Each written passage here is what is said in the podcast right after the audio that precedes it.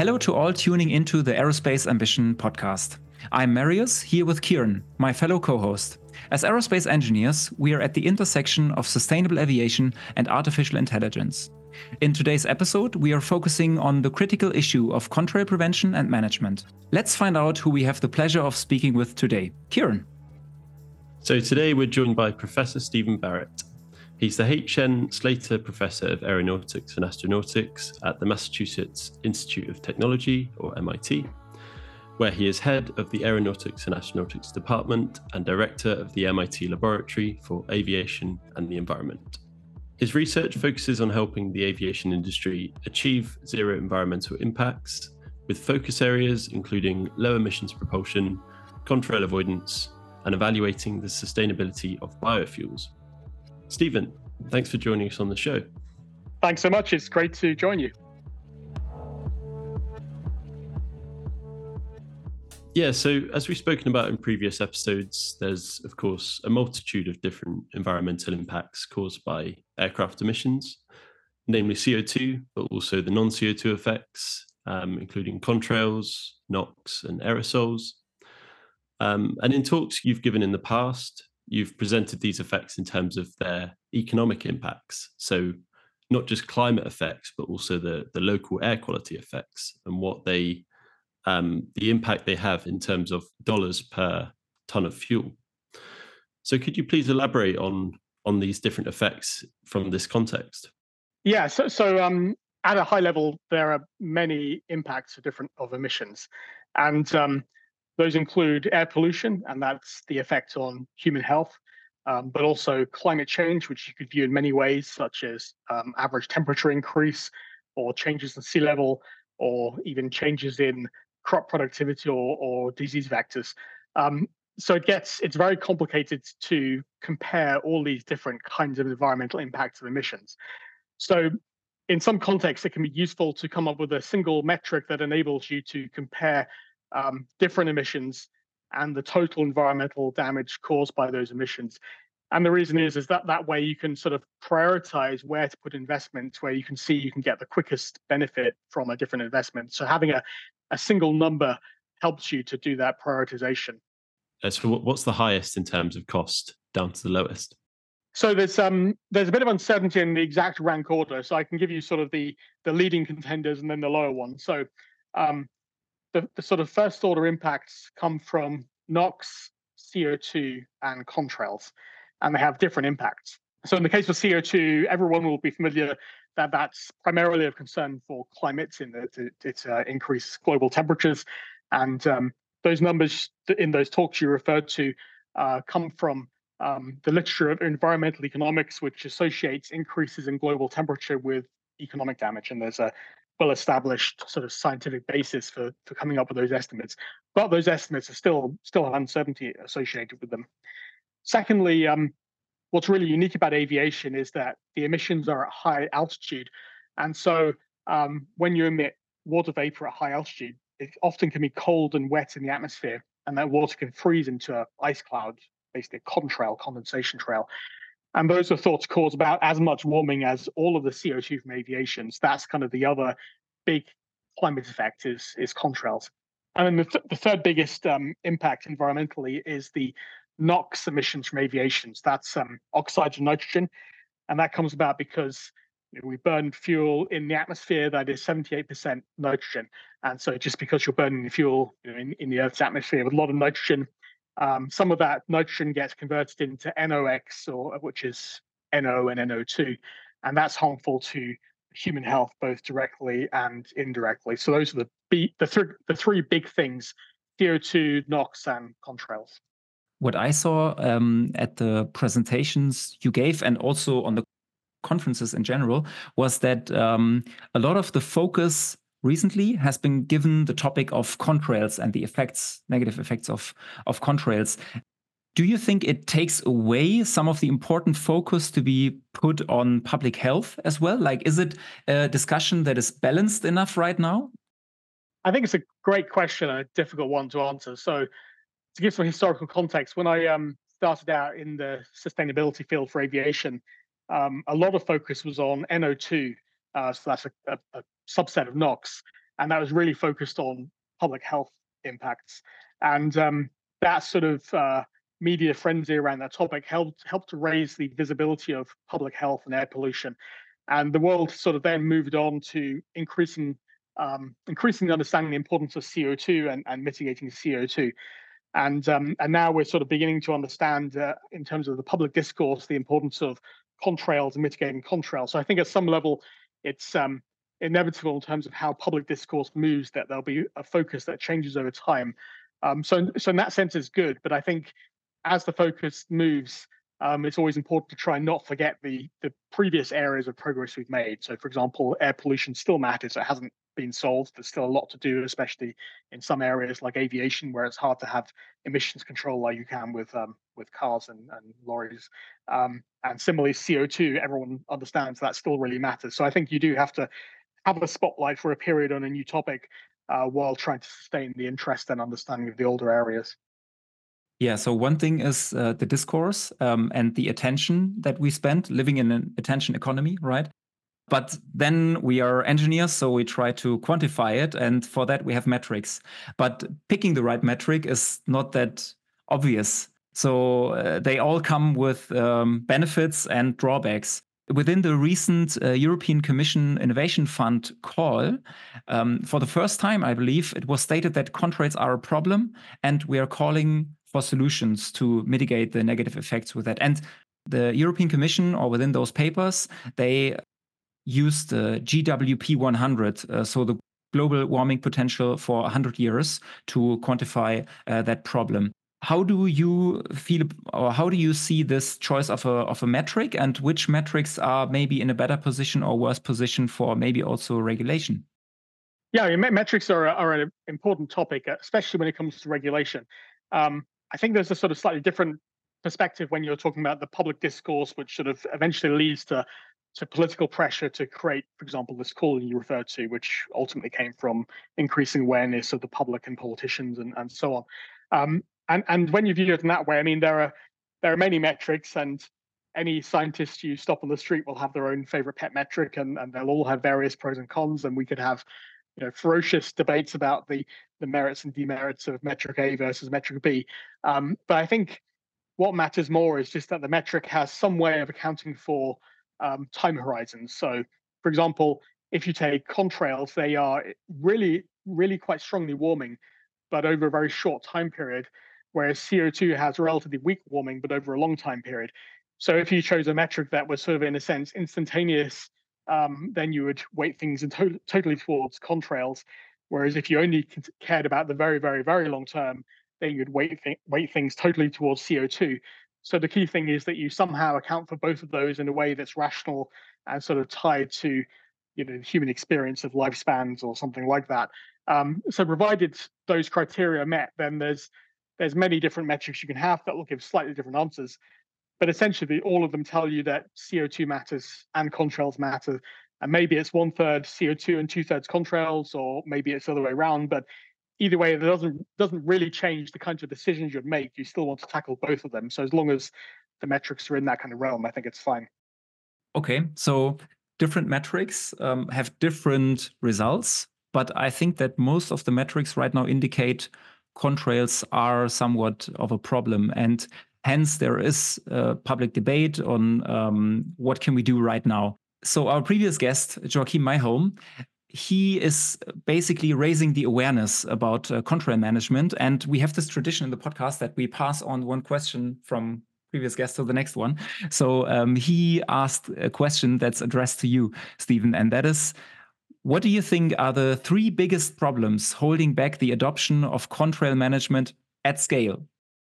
That's a big question. So um, I think question what, uh, or number one is that um, we um, have a A strong understanding of the overall impact of contrails on climate that's been developed over some thirty years. Um, and that's, that understanding, while it's strong in the sense of lots of research and it's been well characterized and, and heavily reviewed, um, there is uncertainty in that estimate. And that uncertainty is quite significant. You know, it's a factor of a few, higher or lower than the central estimate. So I think the, the challenge there is that people misunderstand how to deal with uncertainty, which is that um, you don't you don't deal with uncertainty always by uh, waiting for it to be reduced. Um, sometimes you have to make decisions despite the fact that's uncertainty. And I think this is a very strong case of that, because if you think about the last, let's say, twenty-five years, the uncertainty estimates in the, the sort of bounds in contra warming haven't changed a whole lot in twenty-five years. Um, and it's kind of obvious why. When you think about the dynamics of scientific research, there's, you know, there's a whole load of estimates, some tens of papers, they have their different estimates, and we have uncertainty bounds based on all those studies. Now, the next marginal study that comes out, and it could be a great study, it might say, well, you know, warming is double what we thought it was, or it might say warming is half what we thought it was. In either case, that would be within the existing uncertainty distribution, and so it's not going to change the distribution. The alternative is that another study comes out that's, you know, one hundred times higher or one hundred times lower, but that study will not exactly be ignored, but it'll be set aside until many other studies confirm that. So in a sense, we have this uncertainty range, um, and it's not going to change anytime soon. It'll take a long time, probably decades, for it to gradually shift over time. Um, so basically, if if somebody comes along and says, well, the the science is too uncertain, we have to wait longer, what they're essentially saying is we have to wait, you know, decades, twenty, thirty years for that to really change. And I think given that we have those decades of research in the area that says that, well, you know, maybe it's as warming as C O two, maybe it's twice as warming, maybe it's half, maybe it's a third, no matter what the answer is there, it's still important and we should do something about it. And we have to do that just understanding there's this uncertainty. Um, but I think, you know, so I think that that sort of shift in understanding how you deal with uncertainty from, oh, we need to do more research to, well, let's do more research, sure, but we need to take action in the context of that research. That'd be my num- number one thing. So that's sort of um, the prerequisite for uh, the agreement to take action. Then I would say um, a second topic is that, um, so this is number two in the in the list of answers. The um, the second thing I think is uh, that um, while we sort of have had some very early preliminary trials in control avoidance, and we've simulated it ad nauseum going back decades, people have simulated control avoidance. Um, we still don't actually have a verifiable, practical way to do it in reality. So um, that's sort of, in a sense, that doesn't sa- that makes it sound like it's sort of not doable. But this is one of those problems where, you know, we'll throw some tens of millions of euros or dollars or pounds or whatever into it, and we'll solve it, right? It's not fundamentally that hard, but we do have to put those tens of millions of dollars, euros, or pounds into it and do the research and do the technical demonstrations and verify it. And many people are working on that. So my group at M I T, there's teams in in uh, the E U and the U K and, and other places that are really uh, working on this. Uh, and we're making tremendous progress. Um, but it's not like literally today we could do it and say it's successful. I mean, you could you could do it and, and say you did it, but Uh, verifying it really worked, using satellite measurements to prove it really worked, and all those sorts of things, that's not quite there yet. So that, so there is a need um, for sort of some level of patience in the order of a few years and some tens of millions of euros or dollars of investment to to, to make that technology happen and, and demonstrate it. So um, this is not kind of quite turnkey, but it's it's a pretty quick um, win. Then the the third issue I would say is that um, in this conversation that's beginning to happen in, in the E U in particular, um, is how you sort of regulate it, or or maybe not regulate it, but create the, the market structure, the incentive structure, or whatever structure it is to make control avoidance happen in practice. And I think it's important to start that discussion now, because it's probably about as hard as the technical uh, discussion in, in terms of figuring out how to do it. And um, I think it's also a discussion where we're really, really not there yet, and you have seen some evidence of people kind of running ahead of, of themselves, uh, leaping to solutions, and I don't think we really have a clear idea of what the best approach is um, to deal with that yet.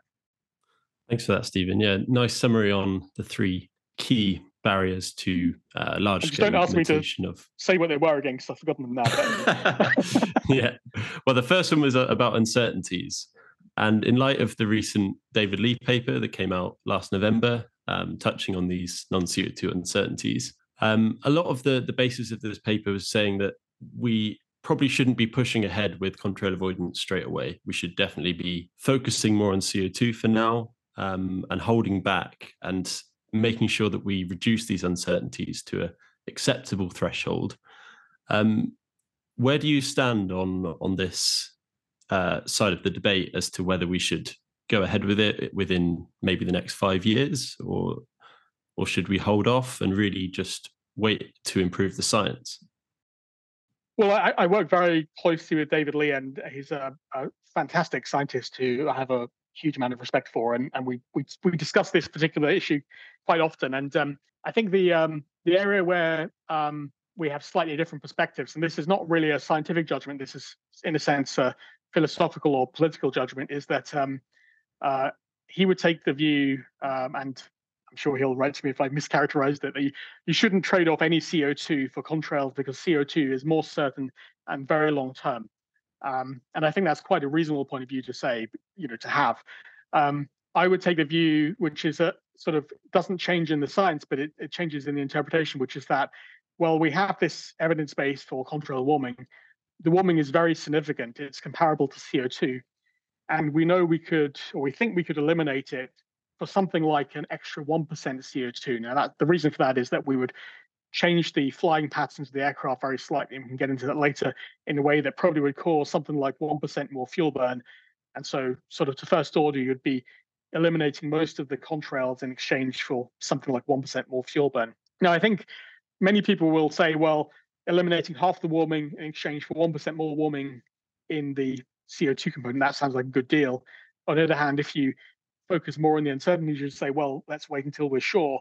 And, and, and both of those are very reasonable perspectives. It, my view, I think, is that the, the way to sort of square this circle is to say, well, um, let's move forward with contrail avoidance research um, and technical demonstrations um, and move forward on the policy discussion.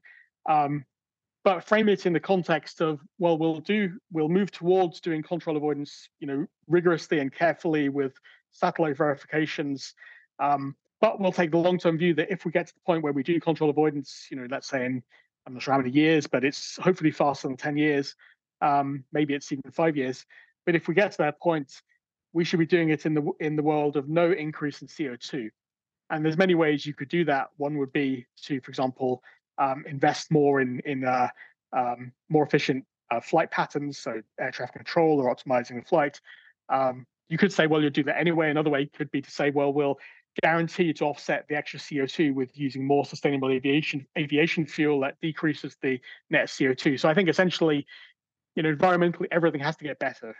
And the, the right answer to warming is zero. Um, so this just affects the, the the vector of how we get there. But I, I would advocate uh, moving forward with ambition and rigor in, in contrail avoidance, um, but doing so in a way that doesn't increase C O two. Ambition is definitely a good keyword for us. Basically, um, you mentioned that uh, it is possible to avoid those contrails maybe in the perspective without significant uh, fuel penalty. There are two major approaches to this. One would be to um, alter the flight plan before takeoff, and the other one is to make deviations with uh, very up-to-date data uh, right in the cockpit during flight. Could you maybe explain to our listeners um, how exactly does this work, this so-called tactical avoidance, so the latter case? Yeah, I mean, uh, maybe just an overview of, of both. So in, in the ideal world, you would, you know, download a weather forecast, and, and you can just go to online and just download that, and and download a contrail model, and you can just go and do that.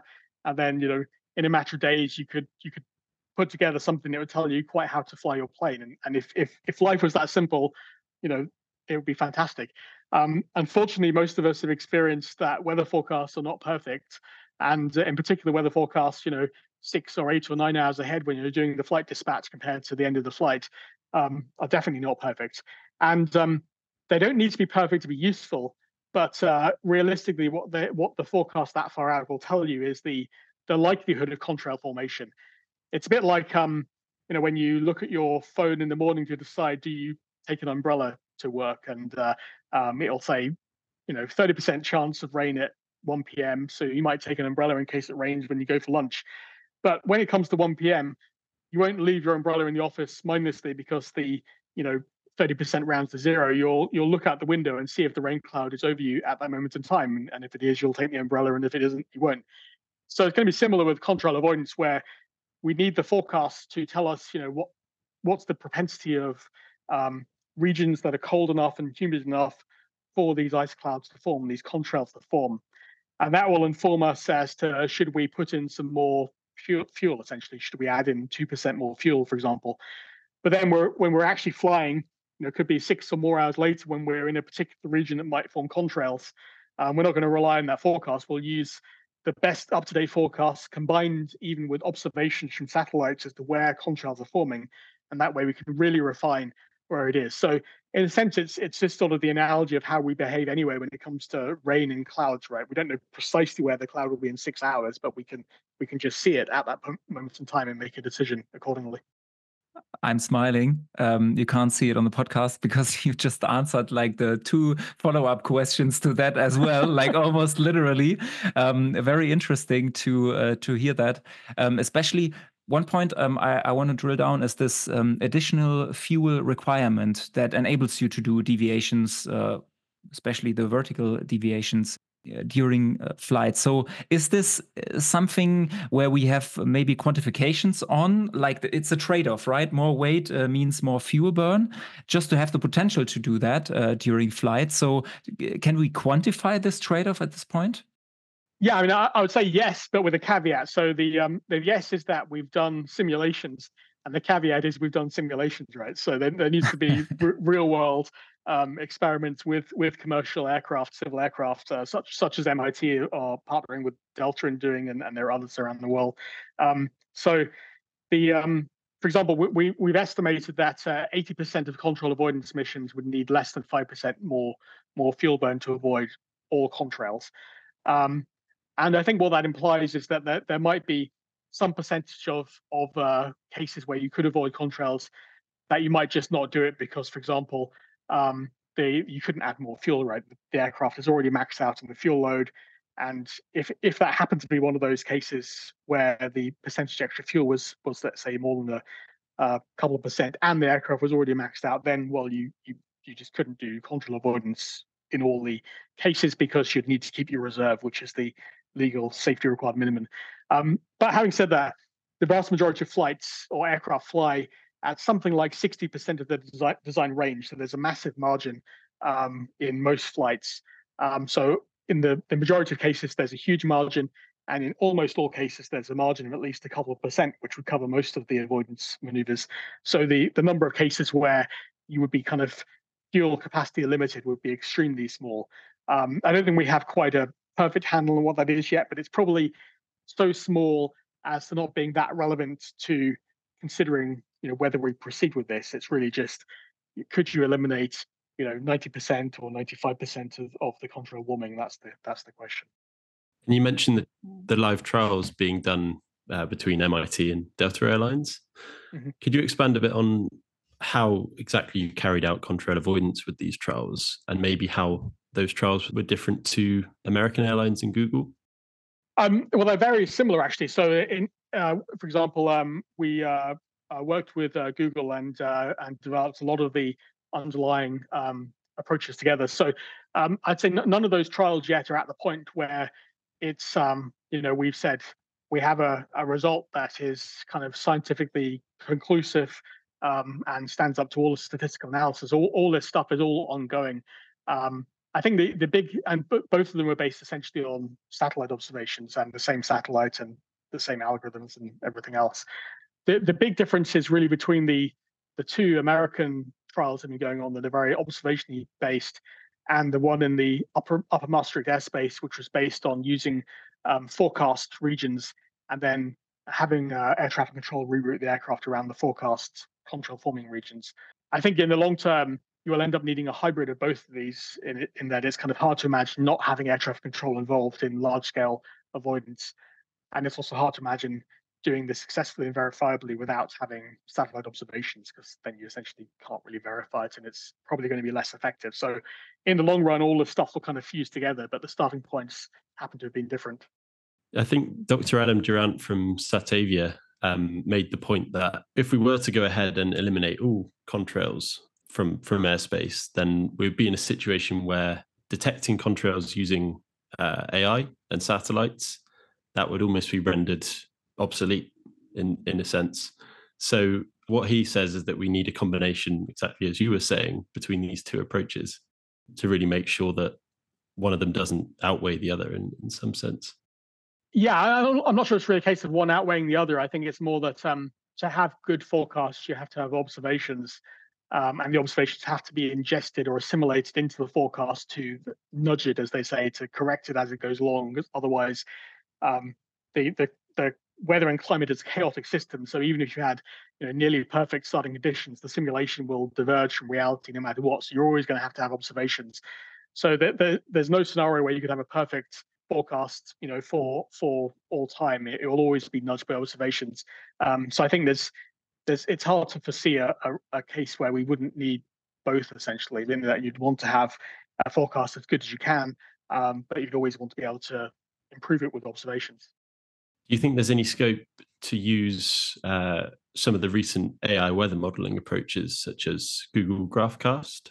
So maybe integrating those into contrail prediction models. I'm, I'm sure, yeah, and, and we've we've uh, done quite a lot of work on that at M I T as well. And you can definitely improve, you know, the forecast over either one alone, either the the observationally pure observationally based or pure forecast based. Um, so in, in a sense, the the um, machine learning tool set that's available now um, is so well developed that you can quite quickly do things like that, make improvements. And uh, I think over time there'll be a lot of refinement of that. The um, the challenge always is is with um, machine learning approaches is that uh, it's obviously verifying it and, and application outside of its range of applicability. So you, it's still a case where those tools will be extremely helpful and will, will refine how effective we are, but you'll still want the verification observation to be sure that what you're doing is true, especially given we're in a world where the climate is changing. So even if it works now, you know, if the uh, uh, as the climate changes, what what works in the past is going to shift in its effect, effectiveness over time, just obviously yeah. It's climate change. So lots of retraining of models, I'm guessing, based on yeah. the update in climate. Continuous improvement, and I think it'll be an area of huge progress in the years ahead. So at M I T, are you using these models to uh, predict contrails in terms of the microphysics, or is it more the large-scale effects that you're you're modelling? Is it the subgrid processes or the grid-scale processes? Yeah, we, we, so far we've taken quite different approaches in those two scales. So at the kind of small scale, uh, we have microphysical models that model the um, ice distribution and, and things of that, and, and how the ice particles settle and, and evaporate and so on. Uh, then at a large scale, that's been much more focused on using machine learning to process real-time satellite imagery to extract where the contrails are. Um, it, it could be possible to kind of use machine learning at the very small scale, but the it, it's not obvious that there's as big a win to be had there, because all you'd be doing is emulating a model that we can run anywhere, essentially. So, um, so in a sense, it's, it's sort of not, you know, we might do that, but it'd be more if there was a reason. For example, we wanted a, a rapid emulator of a model or something like that. But since time is so important for this, I mean, um, we can bring down the computing resources needed, right, to make a prediction. And even if we have, maybe if we emulate the microphysics schema that is used within a bigger model, uh, it might bring down the resources needed. So we could increase the frequency uh, potentially of running these uh, predictions. So, so this is basically time versus accuracy, right? And if we if we can um, increase the frequency, so it's more um, short notice, wouldn't that bring a benefit? I think that's true. And and I think um, if we're at the situation where, you know, simulating individual individual contrails in great detail um, really makes sense operationally, then that would be one way to create a sort of reduced order or surrogate model would be to train it using the machine learning toolset. There are also many other tool sets that have been developed over, you know, decades. The surrogate modeling, reduced order modeling is a kind of, it's a big field, and there's there's many approaches you could take that have different pros and cons, and the kind of the machine learning tool set is is one one approach. And um, you know, you can sort of mathematically prove in a sense that uh, a deep neural net is is essentially a curve fit that could basically fit anything. So it can be very effective at, at kind of uh, reproducing complex models, but it doesn't mean it's always the best way to to do that. Um, but um, I think the, the the other aspect of this I'd say is that Um, it's it's not clear that simulating individual contrails in massive detail really makes sense right now. Um, it does from, from the perspective of saying, well, we can simulate the scenarios um, and say how much benefit we can get in terms of reducing contrail warming, or kind of have some statistics on how much warming will be reduced and, you know, how many contrails might be might be warming versus cooling, which could happen.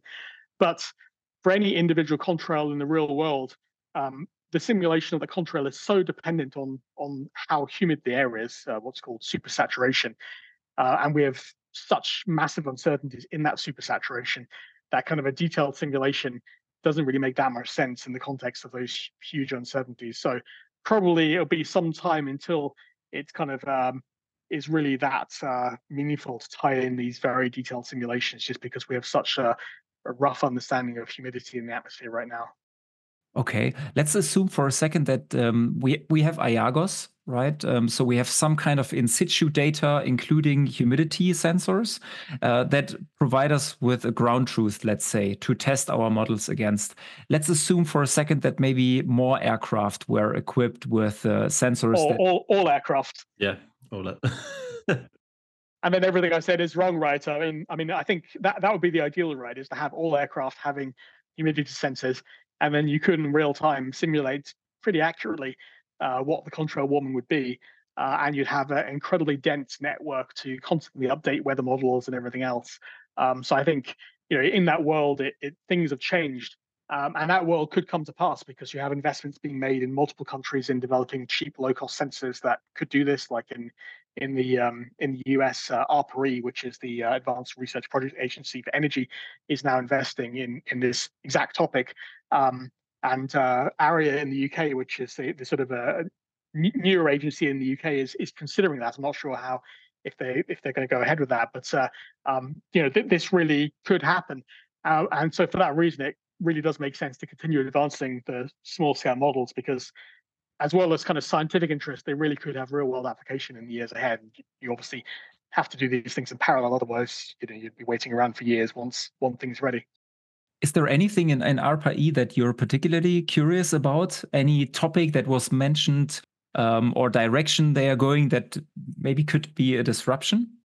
Well, I mean, this might sound, it probably is a bit absurd, it doesn't just sound absurd, but I often like to think about long-term research as how would it be in Star Trek or something like that? And in my mind, the kind of uh, having a probe kind of sticking out the side of an aircraft uh, to measure humidity with all the vagaries, and that's fine, right? Uh, um, but I mean, how would it be in Star Trek as having some beam that shoots ahead that kind of detects what the humidity will be in the distance ahead and, and uh, avoids contrail-forming regions before you get there?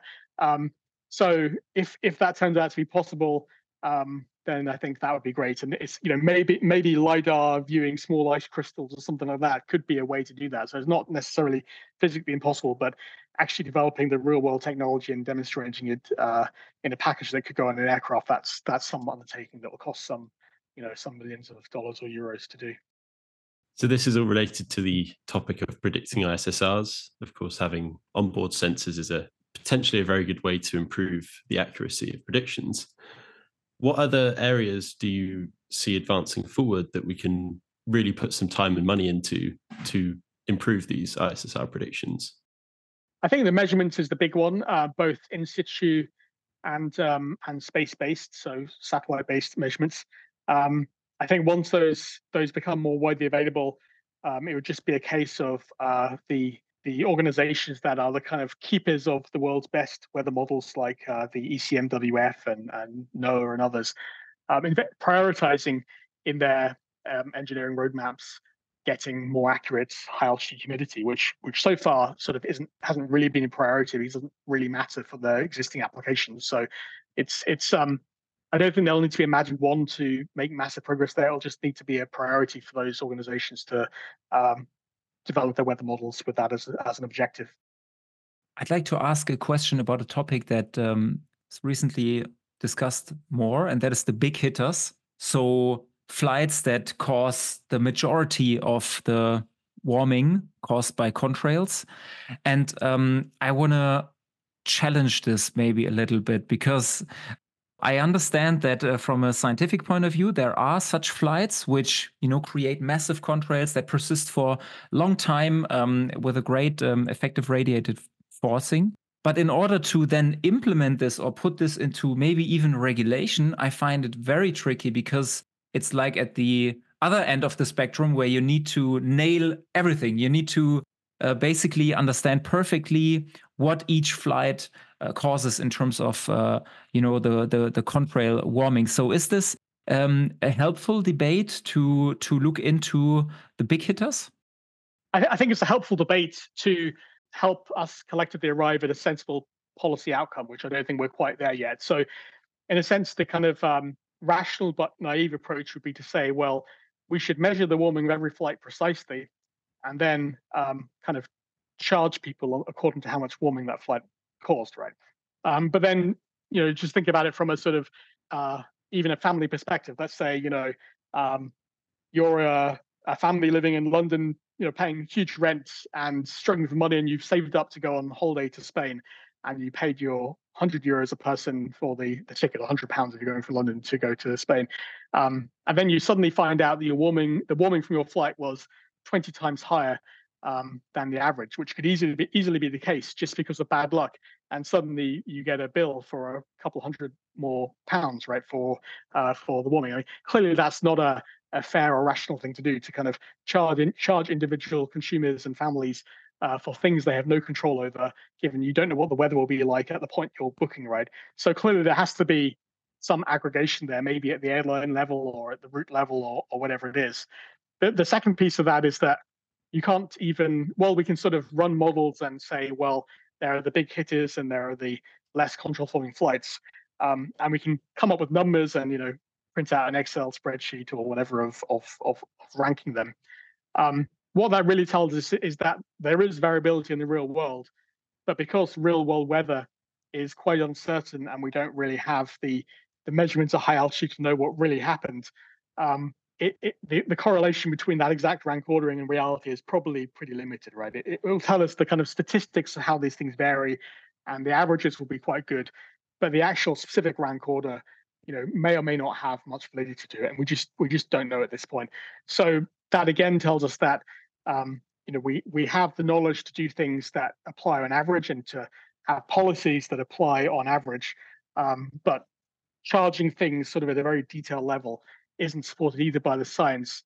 And and if it was, you'd still want to do that in a way that doesn't penalize kind of individual people for making decisions um, that then they get charged for, where they had, you know, be like penalizing somebody for not forecasting the weather, right? That doesn't make sense. So so I think we have to think really carefully about The, the policy frameworks that deal with the scientific uncertainties, as well as individual equity in a, in a sensible way. So integrating non C O two effects into Google flights, say, as a as an example, you think that this is potentially, yeah, it's still quite a few years off, right? I, I think there's ways to do it that that are um, use, useful. So, for example, if you say on average, flights cause twice as much warming as the C O two and give the C O two number, there's a lot of scientific basis for that. Um, you might start trying to advance beyond that and go by kind of time of day or, or region or something like that. Um, but it wouldn't make sense to go to sort of uh, the precise flights on a Tuesday morning at nine a.m. because the, the science really isn't there yet. And that's not even necessarily helpful as a policy solution anyway. It's it's all about uh, certainties here. Um, and one question that I need to ask you as we are wrapping up uh, this episode, we are going to finish on a positive note, but I uh, I'd like to have your take on a, on a on a critical question, and that is, I I heard some experts say, well, there is this concept of a false positive, meaning that you predict an I S S R to be there, and it's actually not there, but then you divert the flight. And you actually divert it into an I S S R. So this like double negative effect. Is there a way we can quantify the chances of this to happen? Is it a valid argument? It's it's definitely a valid argument. I mean, that can happen and does happen in, in the sort of pre-trials that happened. Um, I think the the way to tackle that is just with, um, you know, as well as the ambition to move quickly, the, the rigor to evaluate it uh, robustly. And uh, And that means either satellite measurements or some other real measurements to see what's really happening. And you won't have a zero percent false positive rate, but you want to figure out what is an acceptable rate there. Um, and uh, in some sense, there'll be a trade-off between false positives and avoiding contrails. So you'll you know, figure out what the optimum is, considering all the factors. But that's a very, very doable problem. And in, in some ways, a lot of this stuff has an, um, analogs in other areas like air pollution. So if you think about um, NOx emitted from cars, right? We we heavily regulate NOx emissions from cars so that they've come down in the case of diesel vehicles by some, you know, ninety-five, ninety-nine percent. Um, but if you think about what NOx actually does, well, historically a big concern was ozone, and NOx emissions sometimes increase ozone and sometimes decrease ozone. Um, but we didn't try and sort of, uh, you know, ask drivers to turn up the emissions control system or down on the on account of an individual route they might be driving. We instead say, well, on average, we know that regulating NOx emissions of cars is great for public health, and it could be the case that some percentage of those times when the emissions control system's in use, we're causing a bit more C O two, which does happen in reality for cars too, um, in order to eliminate the NOx emissions. But we're certain that on average, that makes sense for society. And similarly here, over time, we'll figure out um, that there's a trade-off where we have high confidence that, you know, this trade-off makes sense on average, and it won't be perfect in every precise case. But just like with uh, environmental controls in, in um, air pollution, we're pretty confident it's a net plus for society. You managed to turn it around into a positive aspect. I like that. And that's a good note to finish on. As we have this tradition, um, our next guest is uh, Doctor Alejandro Block from IATA. And um, I met him in Madrid uh, last year uh, as he was moderating the panel discussion with Florian Allroggen from M I T as well. It was very interesting. And uh, so this is your chance to direct a question to IATA, to Alejandro.